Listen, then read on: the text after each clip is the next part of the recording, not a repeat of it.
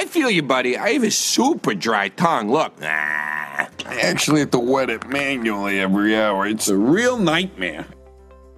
Do you suffer from a constant dry mouth? Find out more about why spit does not necessarily happen on this old tooth.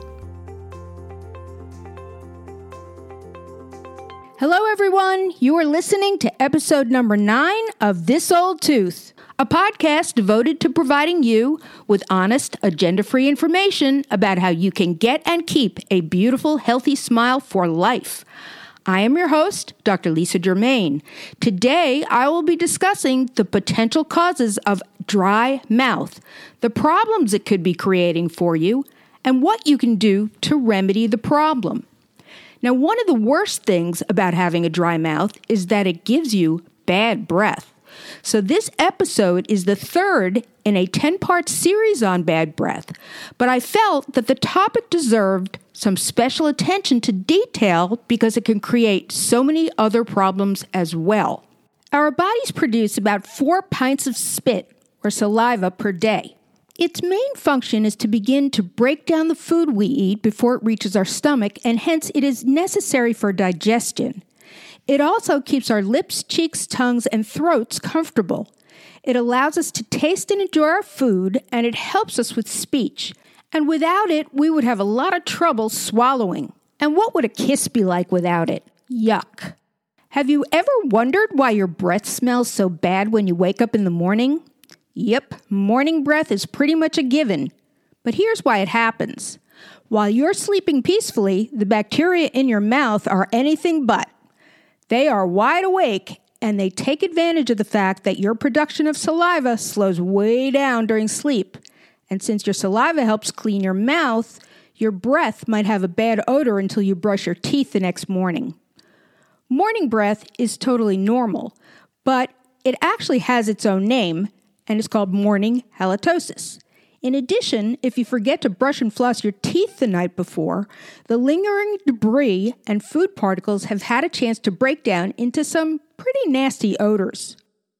Mouth breathing, sleep apnea, and snoring may make your saliva evaporate, which can dry out your mouth and reduce your mouth's ability to rinse away food particles. Some people breathe through their mouths while they sleep, but many people find that they do it during exercise as well. In fact, dental hygiene in athletes is currently being studied by experts. One 2015 study by researchers from Germany found that the more time people spent in training, the more likely they were to have cavities. And the scientists speculated that the reduced salivary flow during exercise may play a role. Now, that's not a reason to stop exercising, of course. Just make sure you stay hydrated during a workout and replenish your fluids afterwards. Excess coffee consumption, as well as alcohol, smoking, vaping, and chewing tobacco are all things that will dry your mouth out and cause bad breath as well. Reducing consumption of these products and paying close attention to cleaning your teeth, gums, and tongue will all help the dry mouth condition that occurs from these substances. Fear and anxiety are other things that can cause you to get a dry mouth. But fortunately, that is temporary. Our bodies respond to those things with what is called the fight or flight response. And along with your sweaty palms comes a decrease in saliva. You will notice that once you are able to calm down, this will go away by itself.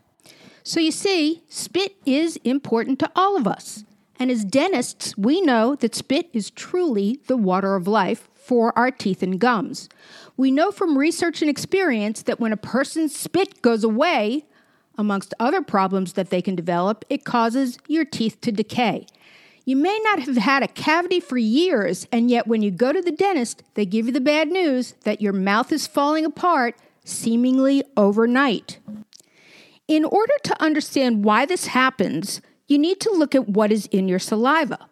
Well, first of all, we know it's mostly water and that will help flush away the acid that causes cavities.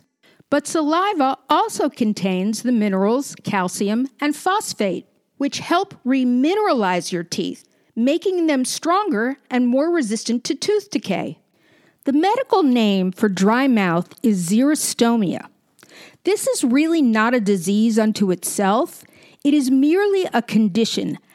But it is something that should not be ignored because if you have a dry mouth, it could be indicative of a much more serious underlying condition.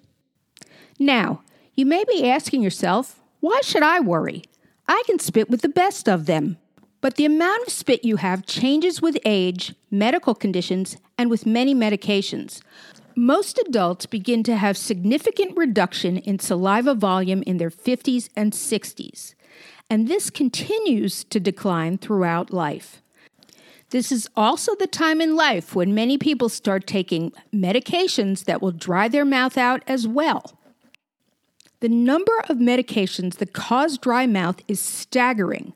Common medications to treat allergies, asthma, pain, high blood pressure, depression, sleep disorders, ADD and ADHD, anxiety, COPD, diet drugs, and many other disorders cause dry mouth. It is not uncommon for me to see patients taking five or six medications with this side effect.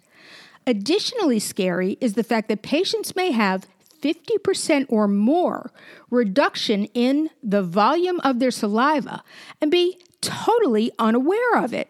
It is estimated that there are between 400 and 500 medications that cause xerostomia. And in my show notes today, I have included a PDF download for you that lists most of these as well as many over the counter medications that cause dry mouth. If you are unsure, you can check with your pharmacist to find out whether the prescription medications that you are taking may be drying out your saliva as well. If you have a dry mouth, I urge you not to ignore it. It can be the first sign that you might have an underlying, more serious medical problem. Patients who have a dry mouth from an underlying medical condition will often complain of difficulty swallowing, difficulty eating, chewing, and speaking. Some patients have extreme amounts of discomfort and inflammation of the tissues inside their mouth, um, and they usually have bad breath. Xerostomia is seen often in patients with poorly controlled diabetes. In addition, it is quite commonly seen in many autoimmune diseases as well as other chronic diseases such as Sjogren's syndrome, sarcoidosis, myasthenia gravis, lupus, amyloidosis, and HIV. It occurs in up to 60% of bone marrow transplant recipients, and it is commonly seen in patients with gastric esophageal reflux disease or GERD. In addition, accidental or surgical trauma, as well as radiation to the salivary glands, can definitely interfere with the body's production of saliva. It is crucial for patients who have a dry mouth to consult with their physician to find out why. While the damage to your salivary glands could be permanent, the symptoms can be relieved using rinses that actually replace your saliva.